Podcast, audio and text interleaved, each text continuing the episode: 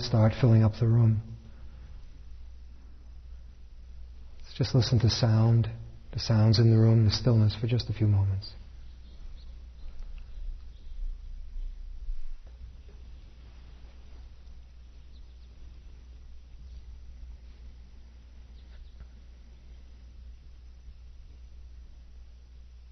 Let's talk a bit about right livelihood tonight.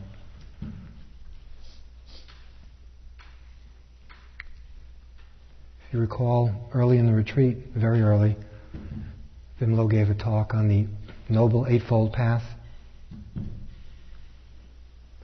which provides a guide, a comprehensive guide to living.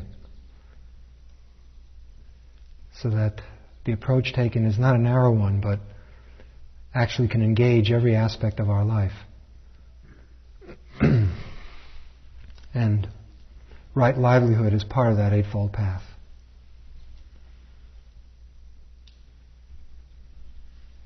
Part the subject is beginning to point towards where we're going back to.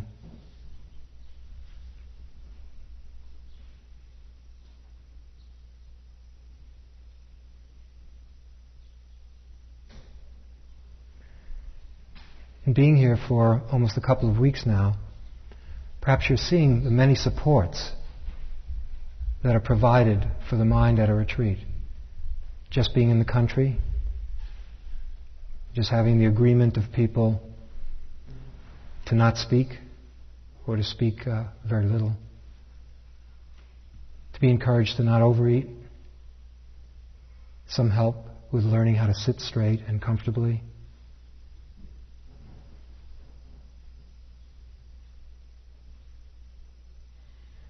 All these supports contribute to inquiring into the mind, to learning about the mind. And right livelihood, in one sense, is another one of these supports. That is, if your work life is problematic, either because you're in the wrong job or you don't have a job, perhaps meaning you don't have enough money, then this is a, a problem. these kind of loose ends, just as your body might be loose ends if there's a lot of tension. Or if we were to try to meditate in the middle of New York City, there are many obstacles to coming to stillness. And the right livelihood aspect of the Noble Eightfold Path points to one very important one. if you read the, uh, in most introductions to Buddhism, the description of right livelihood, what is emphasized are the aspects of the choice of work which have to do with causing suffering in the world or not. That is, certain jobs seem to create suffering for others. And so the emphasis is very often on the ethical aspects of the choice of occupation. Such jobs having to do with killing or slavery or use of intoxicants, etc., are discouraged because of the obvious fact that in order to earn your livelihood, you are doing so at the expense of others. And jobs which um, incline one to lie or to uh, manipulate facts are also in that category. Or jobs that are harmful what I'd like to emphasize tonight, and perhaps hopefully use as an opportunity for us to bring together a lot of what we've been learning,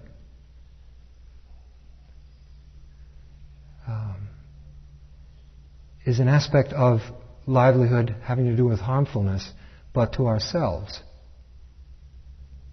That is, if we're in the wrong work, if we ha- or if we haven't made peace with the work that we are in, then we're creating trouble in the world. We're creating suffering, and it's for ourselves. Not to mention the reverberations that come out of that for others who are in our life. If such a substantial part of our life is unsatisfying.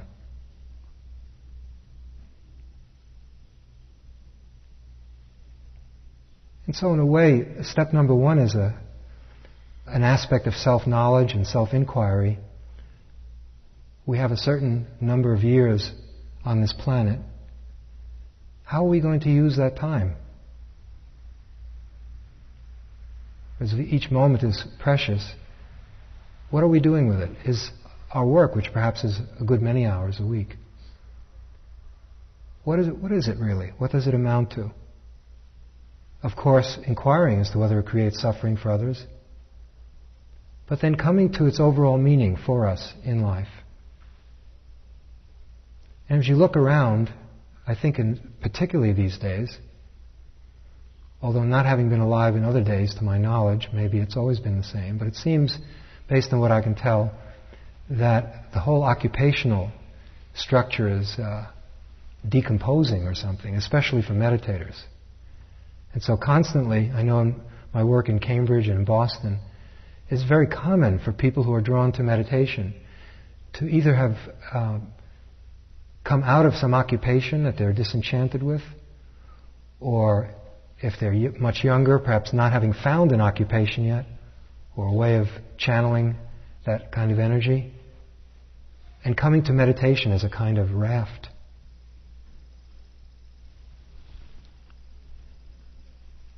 And it seems these days, if, if you, it's rare to meet somebody who's uh, fit for the job they're in, that they're appropriate for it.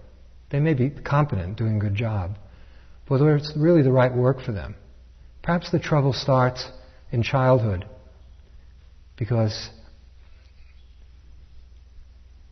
what perhaps isn't asked enough is um, as a child is growing up is the kind of work that would be done out of love for the child. In other words, to help a child discover what they really love to do. In other words, if parents could do that, if they could help children discover what they really love to do right at the beginning, and not load it down so much with other considerations like economic security, status, prestige, and so forth. Perhaps more of us would straight away understand how important it is to come to terms with that directly and seek out work which takes up so much of our life, that is an expression of who we are. That's appropriate, creative, that we love. But it doesn't seem to be the case that, that this is so. And so we find ourselves in the situation that we're in. Okay, now I'm, I see a group of people in front of me and you're all in different situations. Perhaps it's not a problem for many of you. Step number one in the life of an inquirer is to inquire. Because no matter what it is, it's not so much to seek out how to find the right job, because we find ourselves here right now. We're not children, we're who we are at this moment in certain situations. If you're in a job, just what is that job? Or begin with that child mind that we talked about a few nights ago, a mind that is not embarrassed to say it doesn't know, that's willing to look at something fresh. So instead of reading books about vocational guidance or all the different occupations that are available, start where you are, both in terms of the state of your mind, and if it's a concrete job, just what is that job? What do I actually do? And, and try to see that in as innocent a way as possible. Moving with it and seeing the implications of what you find out for yourself. Now, if it turns out that for any reason it's not appropriate, then inquiry would go into that, would go into whether it's confusion or fear or the need to do, live out certain kinds of experiences before committing oneself.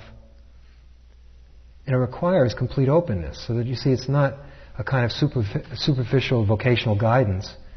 It's an integral part of self-knowledge. To, to seriously attempt to find out what our work is. Perhaps our true work, for all of us, we, it's all the same. For all of us, our original job is to get free. I don't know if you agree with that, but, but then again, there are these other kinds of jobs that we have to do along the way. Now, the way I'm speaking is setting up spiritual practice, a dharma, and job as two different things. Clearly, they needn't be, and that's one theme I would like to get to in a moment. And so, what's required is a certain courage sometimes because it might mean that you have to see that you are confused.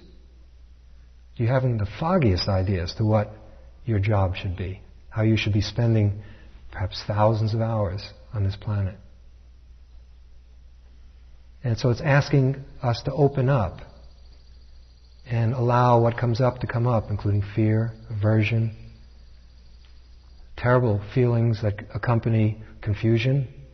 At a certain age, you're not supposed to be confused anymore. It's illegal if you're an adult. And yet we find ourselves confused. And the path of self knowledge is to not be ashamed of that. Is to see that as an aspect of being alive. All humans that I've ever known, we all find ourselves confused from time to time. And so it's part of the re-education is not trying to replace confusion with a kind of pseudo clarity.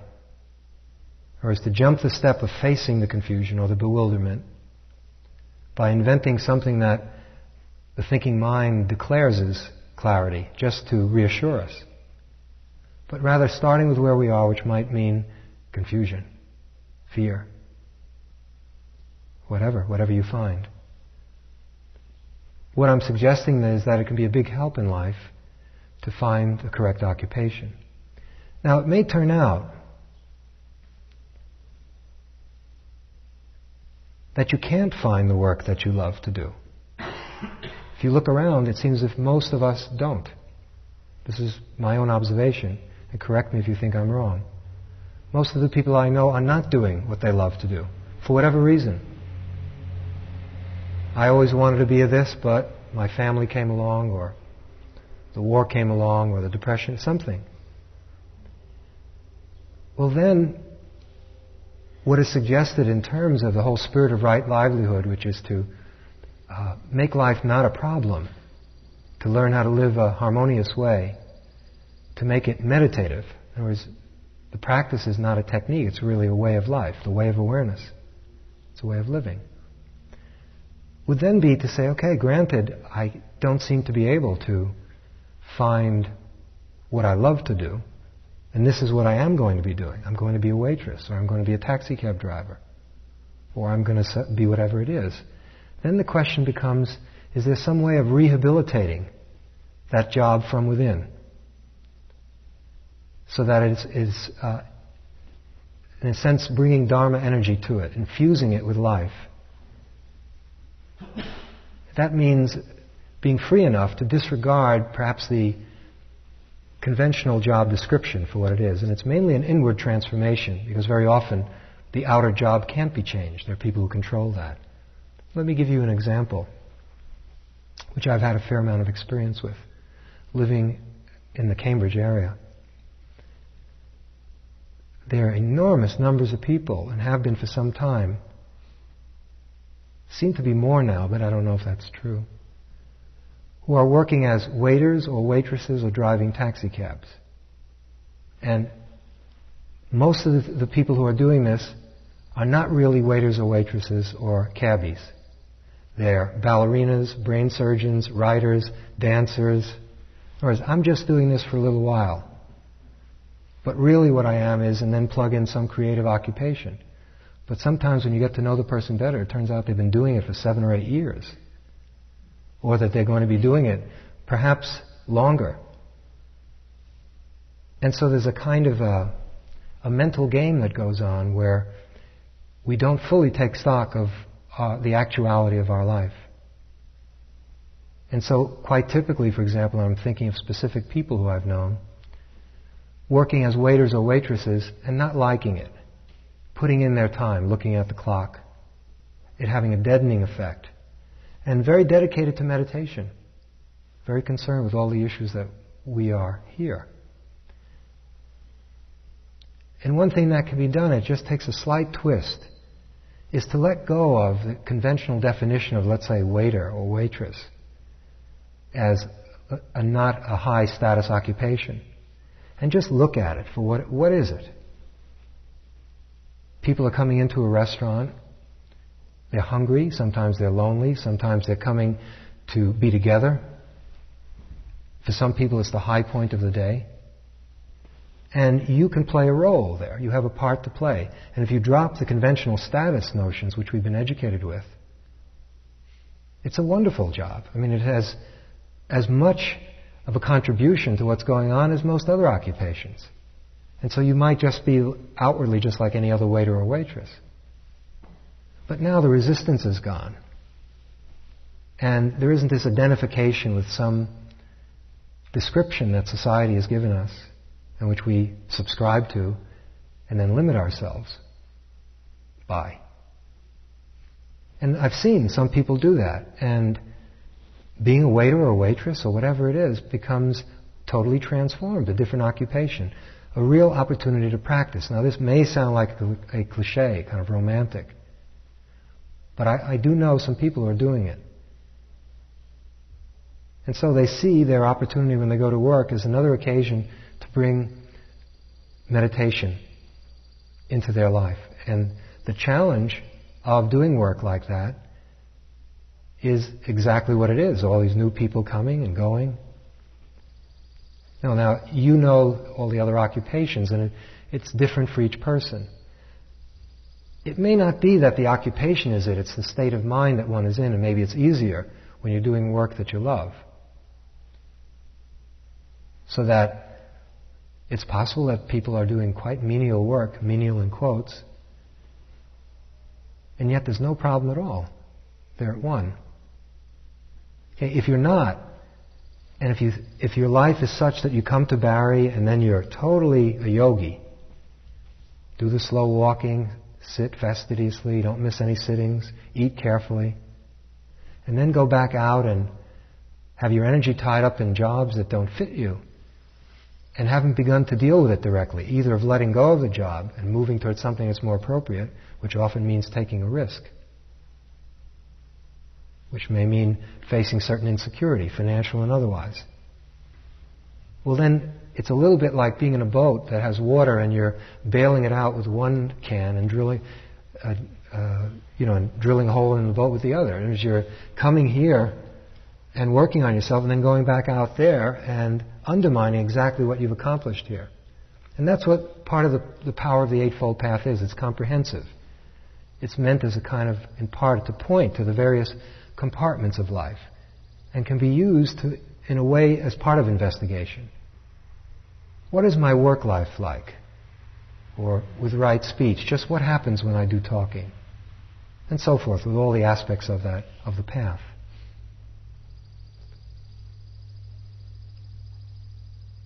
It doesn't even have to be an occupation. I mean, it, it allows for the possibility of you taking different jobs at different times, being really free, and just working within the limits of what you need. It's more what you bring to it that it is our life during the time that we're doing it. Now, the approach taken here is that intensive practice is everywhere. It's not just coming up you know, I think we talked about this at the beginning of the retreat, or at the end of the weekend. There's a way of speaking in Dharma circles that of calling intensive practice basically what we've been doing, sitting quietly up here, and then we go back into daily life. And it's really intensive practice in daily life, not and daily life. And intensive practice means bringing the highest quality of attention and sensitivity and willingness to learn to whatever it is we're doing. And if we happen to be at IMS, then we do that. We sit wholeheartedly, we walk wholeheartedly. And when we leave here, it's that same spirit. So there's no break. If you have that frame of reference, then it's a whole life. No matter where you are, is perfect, a perfect time and place to practice, no matter where. And no matter what the conditions. It's a very liberating idea. And now we just have to put it into effect. If you don't, it's just a, another cliche. Okay. When we explore work from this point of view, and so here, from a, a meditative or a Dharma point of view, work is not simply an economic activity. It's certainly one of its functions. We need to have enough money to live. But it's also an extremely important aspect of it would be personal unfoldment. that it's a, a very highly charged area for us to develop and grow in. And just to sketch a few, uh, another aspect of work. So far, I've talked about work in a way as a problematic aspect of our life. We don't know what to do, or we don't have the right job. But supposing you do have the right job, there's another kind of trouble that comes in. And that is, let's say you're very good at what you do. It becomes very easy to identify with that skill system and with the fruit of your labor. And before you know it, what you're doing is putting so much energy into your these self-descriptions about ourselves, and work is one of the most important ones, at least for quite a while. When you met new people, one of the first things you ask them is, well, what do you do? Not what is your religion or even where you come from, but what's your job? That's starting to change a bit. But especially in the United States, uh, into the 60s and 50s, job was almost a religion. And so many people put so much into the job, and that's where the self worth and self respect comes from. If you're good at a job, you have to be really careful that what's happening is that there's a, an identification with the particular skill system, with your sense of competence. And what that's doing is taking you further and further away from what you're trying to do when you sit. You, the me, the ego, is getting bigger and bigger around work.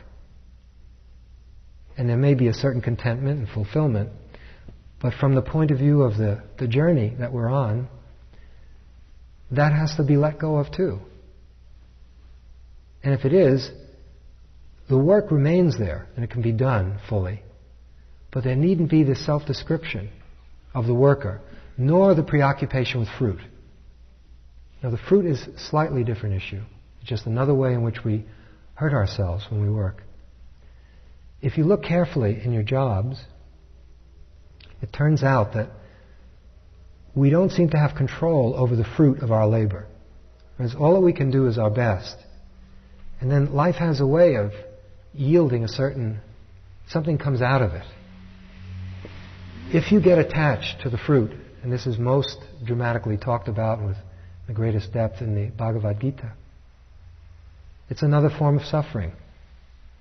Because sometimes you do your job and you put everything you have into it, and there's no fruit. Or it isn't quite the way you wanted it to turn out. And so there's a certain wisdom in understanding that process that we don't have control over that aspect of it. And so all we can do is bring our best to what we can do. And then and then watch. Okay, um, what I'd like to do is finish this because I'd much rather hear what you have to say and for us to uh, go into this issue, and, including perhaps some of your work experiences here during the retreat. What I'd like to do as a, a kind of a bridge to bringing the practice into daily life is to describe an actual case of someone who was in one of the meditation groups that we had in, in Cambridge a few years ago, to give you uh, uh, some sense of how this practice can be brought into work life. Now, this had more to do with the quality of work. This person was doing what she wanted to do. It was still a problem. Person was a very um, well paid, successful legal typist. More than a typist, a kind of a uh, legal assistant, typist, a whole bunch of things rolled into one. But a lot of it had to do with, uh, with typing and arranging of materials, legal materials. This person came to meditation with high blood pressure, spastic colon, a few other things that I've forgotten about, and really looked a mess. Okay, the meditation practice unfold not too differently from the way it is for all of us, with the sitting and breath and all that. And after a while, since this uh, particular uh, situation was not at a retreat center but in Cambridge, um, the conversation naturally came around to the applications of meditation in daily life. And so this person started to talk about her situation. Where does the high blood pressure come from? Spastic colon and a few other things. Uh, headaches, migraine headaches. Very nervous, a lot of anxiety. Okay, I'll be trimming it down. This actually happened over a period of about a month and a half, and so I'm simplifying it. But the essence is this, is what happened. What was suggested is take a look at your work. Just what is your actual job? Not what you think your job is, not the official job description. But when you come into work, just what happens? What do you do? And the doing is not simply to bear operations, but what is the emotional climate? What do you bring to the work? What do you take home from it? And when the person challenged their own work situation, which she had not done, she was just in a very busy rat race. And what is being asked of us all in a life of awareness is to, in a sense, challenge ourselves, challenge the validity of some of the ways in which we live. And there's always the question, is that what you want to do? Because it brings that, it makes trouble. But if something is smooth, it will withstand the challenge. If it isn't, my own feeling is wonderful, because the challenge then takes you deeper. It's, a, it's positive to be challenged.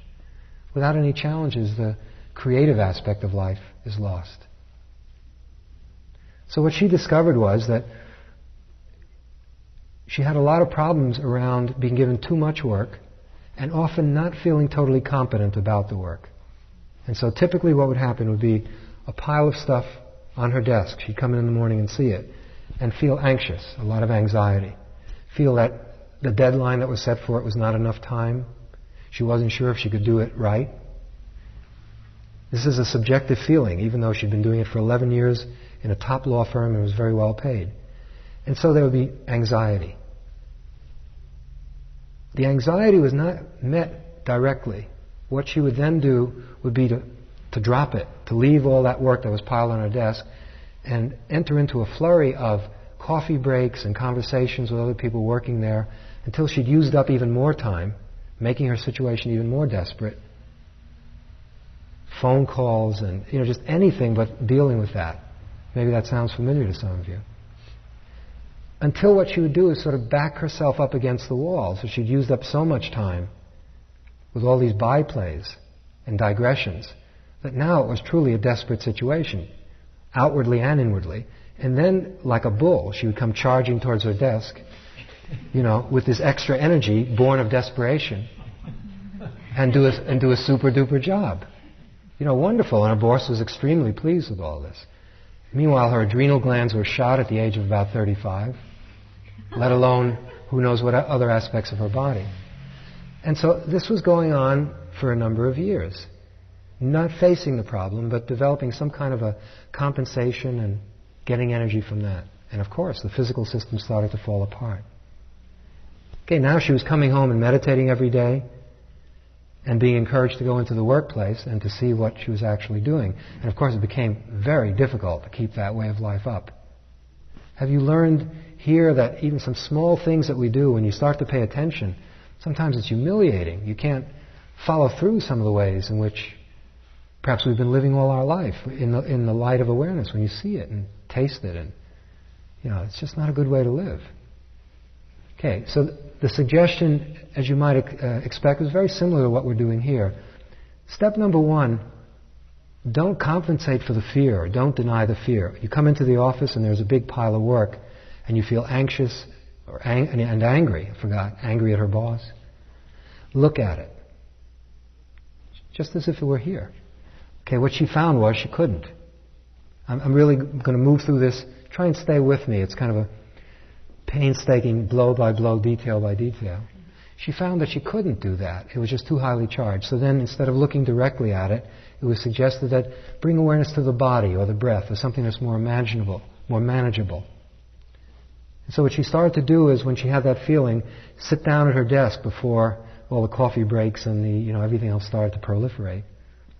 And she would just be with the anxiety, but in the body, because it seemed easier to grasp at the body, or just be with the breath. With practice, what was possible come to the anxiety directly. And then she's the one who started to see how this was all going. And she saw the pattern of the coffee breaks. I,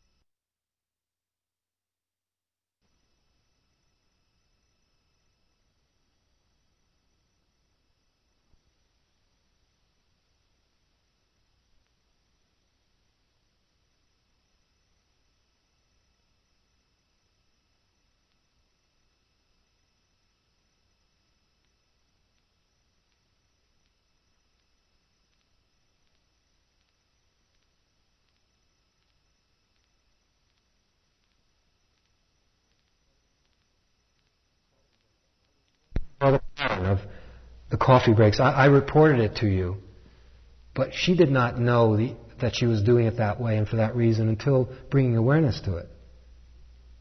So she scrutinized her work situation. She was able to see how she was using coffee breaks and starting conversations and staying out for lunch a little bit longer and making additional phone calls and then having all that energy from the desperation. She saw that. And more and more it became impossible to do. So what started to happen was the anxiety started to melt away. And so now she had much more time and a realistic task. And she could follow through, and it became a lot easier. Okay, it's still, even with that, the anxiety was minimized. She didn't do any of the extra stuff. But there still was too much work as far as she was concerned. That was still, in a sense, an objective problem. Okay, now what was the problem? The problem was that her boss was giving her more than she felt was correct. Or is that it was too much of a workload. Okay, so now the meditation enters into a new phase. Well, what do you do? Just carry around resentment towards your boss? Step number one, find out that you have resentment. She was barely aware of it. It would have been much too painful. And so there was a lot of jokes about her boss and, you know, the way in which aggression is channeled. So, she became in touch. That word that we use more and more. She became in touch with how angry she was with him and how unfair she felt that this workload was for her. So then the next issue comes up. Okay, what will you do about it? She brought awareness to the anger, but she felt that something needed to be done in the world, as from time to time has come up. You've seen you can't just sit. Sometimes the sitting points to something to be done in life.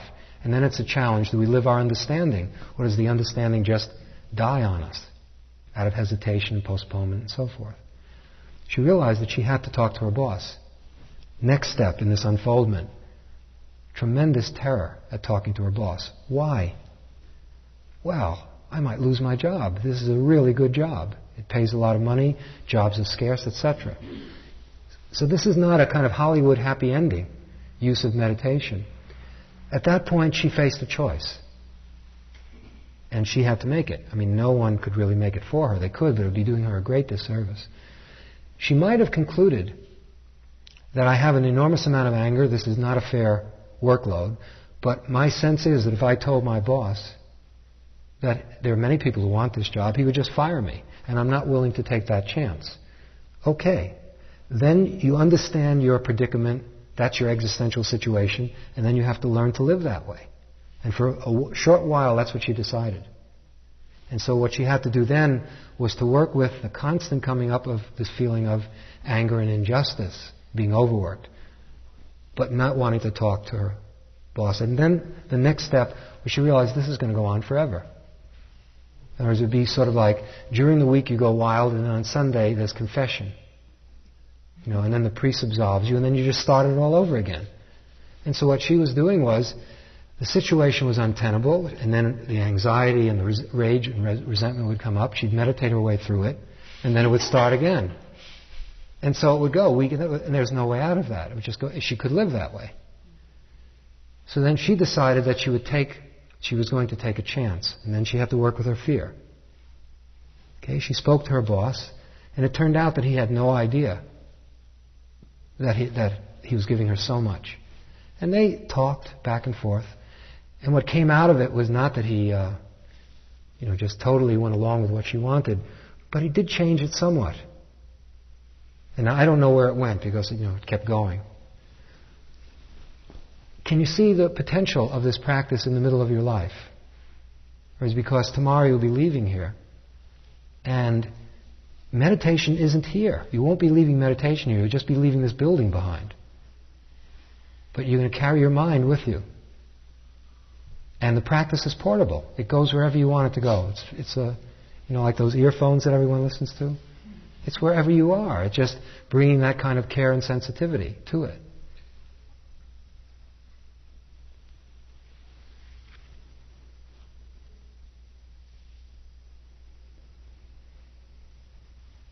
What I'd like to hear is anything that's on your mind about this whole issue of work. And if anyone has learned anything about themselves regarding the work here. In other words, you've all had jobs. One question that I would have immediately would be Did you find that there's a different attitude towards the work assignment and towards sitting in the hall? Now, please, I'm not asking this question to intimidate you or to make you feel bad, or there's no right or wrong answer. It's more to learn. In other words, did you learn anything from attempting to bring awareness to whatever your work job was, cutting vegetables or sweeping? Did that produce anything of interest to anyone? Any self knowledge? Well, I found that uh, I was uh, cleaning toilets. Great. And uh, I was thinking about happiness and uh, enjoyment, pleasure, and pain a lot over this time. And I was realizing that I was some of my happiest times are cleaning the toilet. Here. Yeah. Right. At other places, but it, well, happiest time right here was was Yeah. that work. Um, Maybe you've discovered your true vocation. No, I was wondering how we got assigned to our job because I thought that it would be a neat trick to have you do some sort of variation of what you do in life and then see it in a new way. Um, but I don't think probably people would have time to like it. I, I rather doubt it. But uh, Maybe it's the so-called karma that did it. maybe so. Um, I enjoy. I think the thing I enjoyed about it was uh, I don't know. I, I, doing it, doing it well. hmm Um,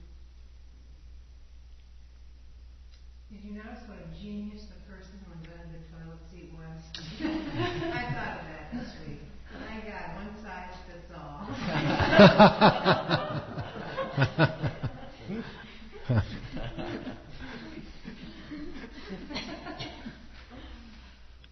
you clean this toilet cleaner than your toilet at home? How come? um, Are they the same or different? they're the same. Same function too, right? Why? I wonder. like a service. It was like doing. Uh, I don't know the word, but yeah, doing a uh, service. In fact, um, treating it as an honorable uh, thing to do. And I don't even. Here, because Yes. why is it so honorable here? What's so honorable about this place? That was just I'll the hold way you that I brought the thought to it. What? That was just the thought that I brought to it, um, or the attitude. And at home, I just don't. I do once a week, if that. and, Right. Uh, rush through it. Don't treat it as a, an honorable task. Don't even think about it. Do you see what the issue there?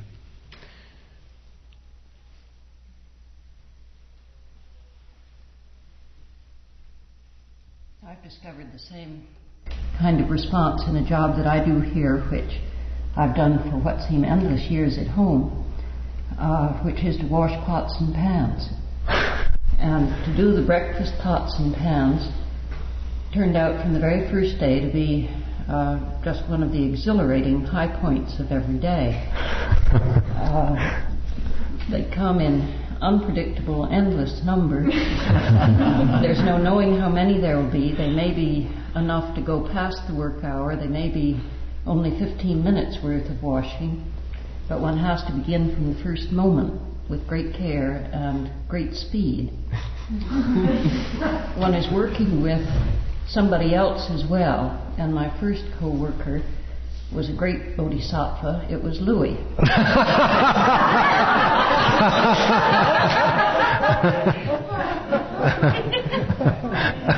My present co-worker is also a great bodhisattva, but in a very different way. Do you, do you, did you do a better job here than at home? I think the dishes are just as clean in the end, but the quality of excitement that goes into washing is very different. Why? Why? Now we have two people who are. Uh, Why is that? there's a wholeheartedness. Uh, this is a transfer, I think, from what we're doing right here in the hall, Exactly. or with eating meditation or whatever. Uh, but uh, it simply comes to a visible focus in the dishwashing because there there is an actual measurement uh, that one can set uh, against something that one knows very well in, in ordinary life.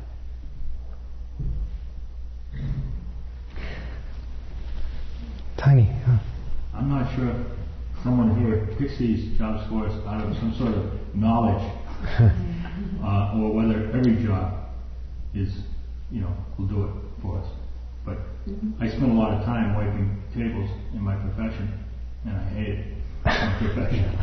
I mean, I just put it off, and uh, the last thing, and. Uh, they show up here and they tell me to wipe tables.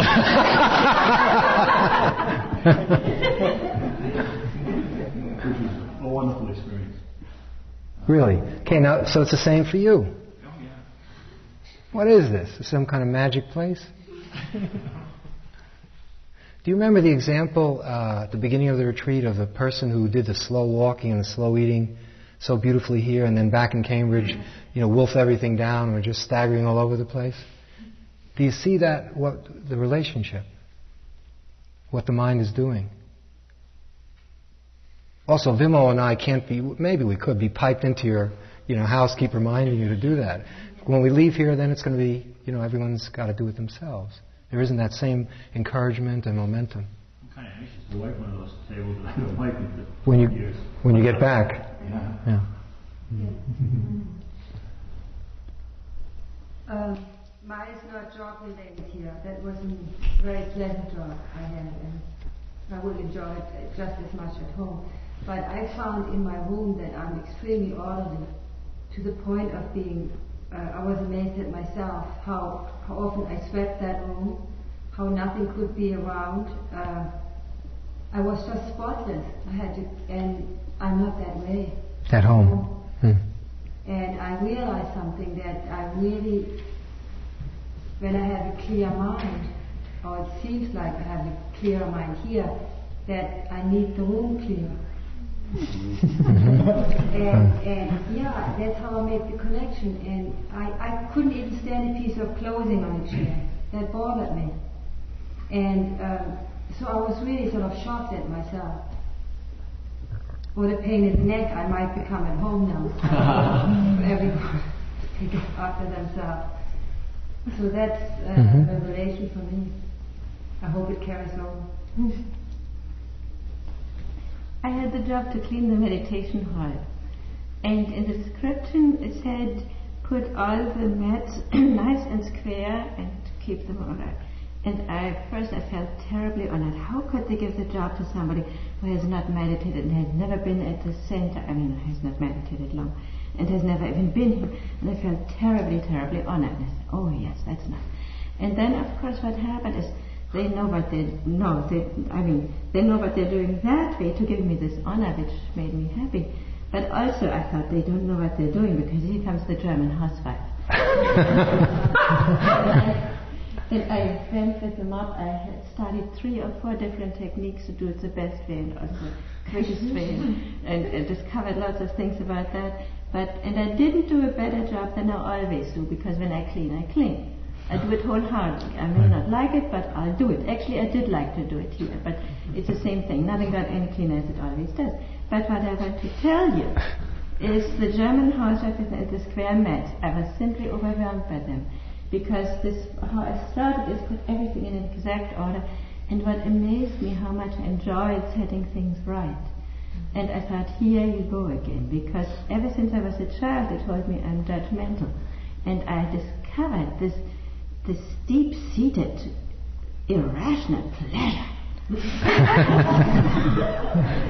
at putting, like, taking the blankets and folding them and exactly and putting them exactly on the top of the pillow and putting the pillow exactly in the middle of everything. And I thought something is funny here. It didn't need to be that good and be done. And so I found the child in me back, you see. I thought I had mellowed to a great deal and to a great extent and people didn't call me judgmental anymore. And I was still wary of being it. And here it was back again. I set them right in the quiet, you see like when they were gone. And after I discovered that, I, I felt very ashamed and slightly humiliated about this pleasure I had. I was all right to set them straight, but to do it with such how do you call it? Like, I don't know the word, zest. Zeal? There's something just not quite right, you see? because I was telling him how to sit. I was also was rearranging these, these making them look broad And then I watched myself and found really that every day I did do a little less of straightening out and a little more of just ordinary cleaning. And I was, with every minute, like when it was almost right, I left it there. I made it almost a task for myself. When the pillow was not exactly in the middle, I said, This is good enough, you can keep it. so it's, it's a little interesting story of, now how do we call this? Of judging oneself in a mellow way. In other words, finding out about oneself. Yes. And doing some little learning there in a very practical sense after I had discovered that I hadn't really given up all I thought I had given up. Mm-hmm. Um, a, a few things about work and here and in everyday life. My job was to um, prepare salads every day, and um, I've had a kind of varied uh, work career, and it's it seems as always in transitions in my life, I find myself back in, in uh, kitchens um, by choice. In part, I mean, I didn't choose this job, so this wasn't by choice. But um, between two major careers, I wound up baking bread for a year, and um, had done that ten years ago, and. Uh, so it's kind of been like that. Anyway, cutting uh, the vegetables and washing lettuce and picking out slugs and all of that was really, uh, uh, I really loved it. I really found how it had a, an enormous. Uh, I mean, only as I reflect on it, it had a lot of meaning, and I know it just left me feeling very peaceful doing that. And it was an interesting thing because we were assigned um, that job during the shortest uh, walking period of the day, and so it invariably ran over. And the choice of, of it running over into this uh, part of the sitting, I felt really comfortable with because it, I felt attentive so attentive in there that I didn't feel like I was missing anything. Mm-hmm. And um, it was really nice. Today, cleaning my room, because I'm thinking about leaving tomorrow and uh, using that the afternoon bare awareness to do that, uh, bare attention time. I had an interesting experience. Uh, one of the things on my door was make sure you clean the mirror. And I've been shading in that mirror all week thinking it was relatively clean.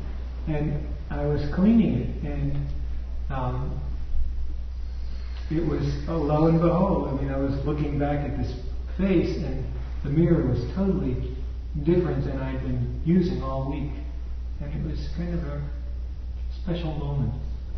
Um, it kind of really symbolized in part what had taken place. Mm-hmm. And um, did you see your true face? no. but a cleaner rendition. um, the other thing is that work for me in everyday life has been. Um, I mean, I can't separate it at all from the, my spiritual life. And, um, I guess it might be partly because the thrust of my training has been to make that occur. I mean, to be really conscious of that every day, how it works itself, how I unfold by my job. And in my job, and that work and job to, uh, call on me continually to pull resources out of myself that I'm not, uh, that are kind of latent Mm-hmm. They have to come to the fore, very much like the example you gave of the the the, the, uh, the woman in Cambridge. So I've, I've found that for the last 10 or 12 years to be just a very special part of my life. One difference I found cutting the vegetables here and at home is that, and I used to give great care to, to, to it at home as well, but less so recently, is that um, my quality of attention in doing it was was more refined here. And I thought, well, maybe it's partly because of time. But um, there's more than that, I think, as well. I think it's just. Uh, it's partly my the attention I brought to it as well. There are ways in which uh, work is dealt with, for example, in one one way in which Japanese Zen monasteries work, which will give you a sense that some of this is coming up spontaneously here. One thing they'll do is everyone, um, all the monks rotate so that nobody has the same job all the time. And so some of the jobs are, let's say, nurturing jobs, where you're, let's say, cooking, helping people, um, picking their spirits up if they're down, and others where you have to play the tough guy. You know, and people are falling asleep in the, in the in the meditation hall, screaming at them or hitting them with a stick. And you rotate through it, including, and some of the jobs are quite menial. Uh, in one of the best monasteries that I spent a little bit of time at, even the Zen master was part of it. And you'd see a, a Zen master, maybe his 60s or 70s, cleaning the toilet. Mm-hmm. Or you see them working out in the fields. Or is it, it's totally integrated into the life. It's not superior or inferior. And for most of us, that's a foreign idea. We have to overcome a lot of aversion, uh, the lack of fulfillment in work. Work is something you do, you put your time in, and the whole point is to get out of work, to get as much free time to do what you really want to do. Uh, in the kitchen of this particular monastery, which is a very traditional approach to cooking, they give uh, a lot of instructions to the people who work in the kitchen to um, treat the food with the same care as you're preparing the food, with the same care that you would treat your eyes. And then it goes into instructions that, like, um, the meals are quite uneven in these monasteries. That is, if there's a lot of donations, there might be a lot of good food. And if not, it'll be a very simple meal or a lot of leftovers. And there, the challenge is to bring the same quality of attention to the leftovers. Let's say a really ordinary meal compared to almost a banquet. To really just ordinary leaves and a few, you know, a little bit of rice. And it goes on like that life itself provides us with enough for those opportunities, really. But that, that's an interesting way to do it. Anyone have any reactions to the job situation? You know, finding an appropriate work, right livelihood, that aspect of the talk. Anyone? Was that relevant for anyone here? One thing that you mentioned that was really relevant for me was I reflected on uh, four or five years ago when I first met you I was baking bread in a natural foods restaurant between uh, just finishing a very kind of professional career, so to speak, and not ready to go on to the next one. And for a while in that job, which I'd done before in another place, I, uh, well, when I first took it, I really relished it because I had to get up at 3 o'clock in the morning. And um, I tried to do my, my sitting before that and then go off to this job because it was baking bread. and I really, it was a special thing for me. And but then what happened was here I was in this very hustly bustly, very popular restaurant in Cambridge, right in Harvard Square, and I would see a lot of people that were doing the work that I had done. People who were therapists, people that were educators, and um, here I was walking around in a white apron and, you know, sweating and, and eating bread all day.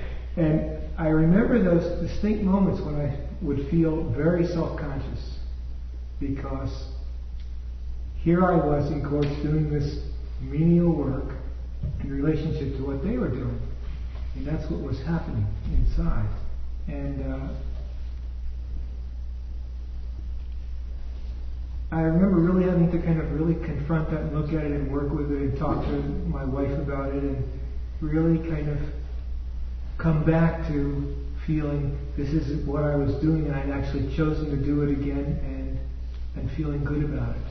And I can remember the kind of restlessness of that few week period when I didn't kind of want to go out into the front where everyone was and stayed in the back. And, um, so a lot of the problem was perhaps what you thought other people thought of you? Yeah, exactly. Right. Like here I was, this person with all this education, had done all this particular stuff, and, and now he was back in the, in the kitchen eating bread, and, and I had to re- recycle that whole hmm. process. So am I doing this over again? Is this a cop out? And blah blah blah blah blah. Until finally I could bring myself to it again in a in a good way. So it's very much what you were talking about in terms of rehabilitating oneself right. in that job. Anyone else relate to the whole right livelihood issue anyway?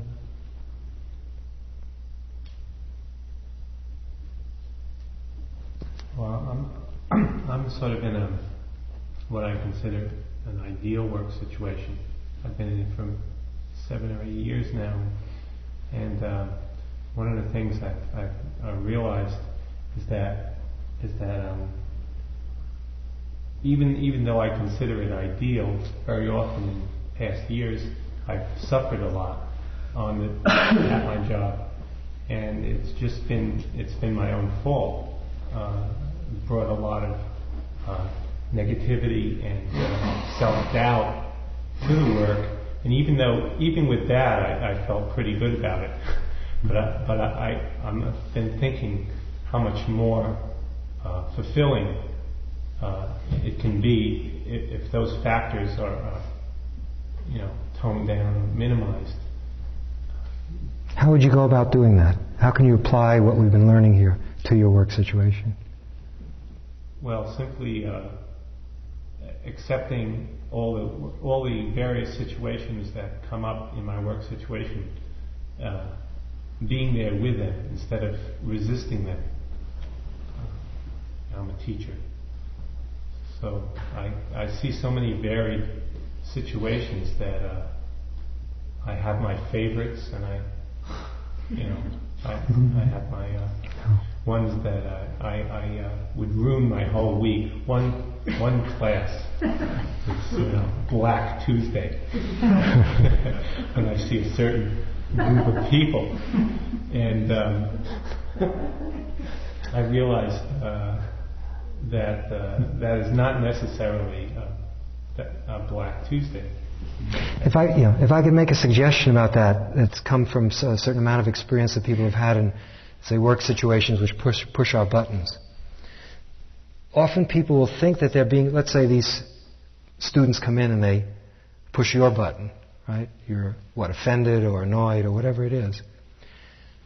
People will think that they're being aware of their work situation. What is really happening is after it's over, or five minutes later, or ten minutes later, they're reviewing what's happened to them. And they're saying, boy, I went in there and they did this and I felt terrible, etc. But what we're trying to develop here, I mean, our reflexes have to become very, very quick. And so as they, as they push your button, the awareness has to be right there with it, in the moment that it happens. It's not to say that there isn't some value in reflecting on it afterwards. Sometimes that can be useful too. But if we don't develop that ability to meet the response. In other words, there's an objective challenge. They come in, and then you have a subjective reaction to it. And awareness has to be there right with it. If it does, it doesn't take root. You feel the annoyance or the apprehension, and the bottom falls out. I mean, test it, see it. Takes practice. It means sometimes requires um, when that time comes. Here, you know, you know they're about to come in in five minutes to form the intention to remain alert while they're there, knowing full well that they're going to push your buttons or have that impact on you. And little by little, learning how to be so supple with the application of awareness that we, we're with what's happening as it happens. Yeah, the problem I have uh, in those situations is that uh, I have a predetermined uh, set of reactions, which uh, I'm assuming they're going to react in a certain way when they do. I I have my plan, but mm-hmm. my plan is often not appropriate.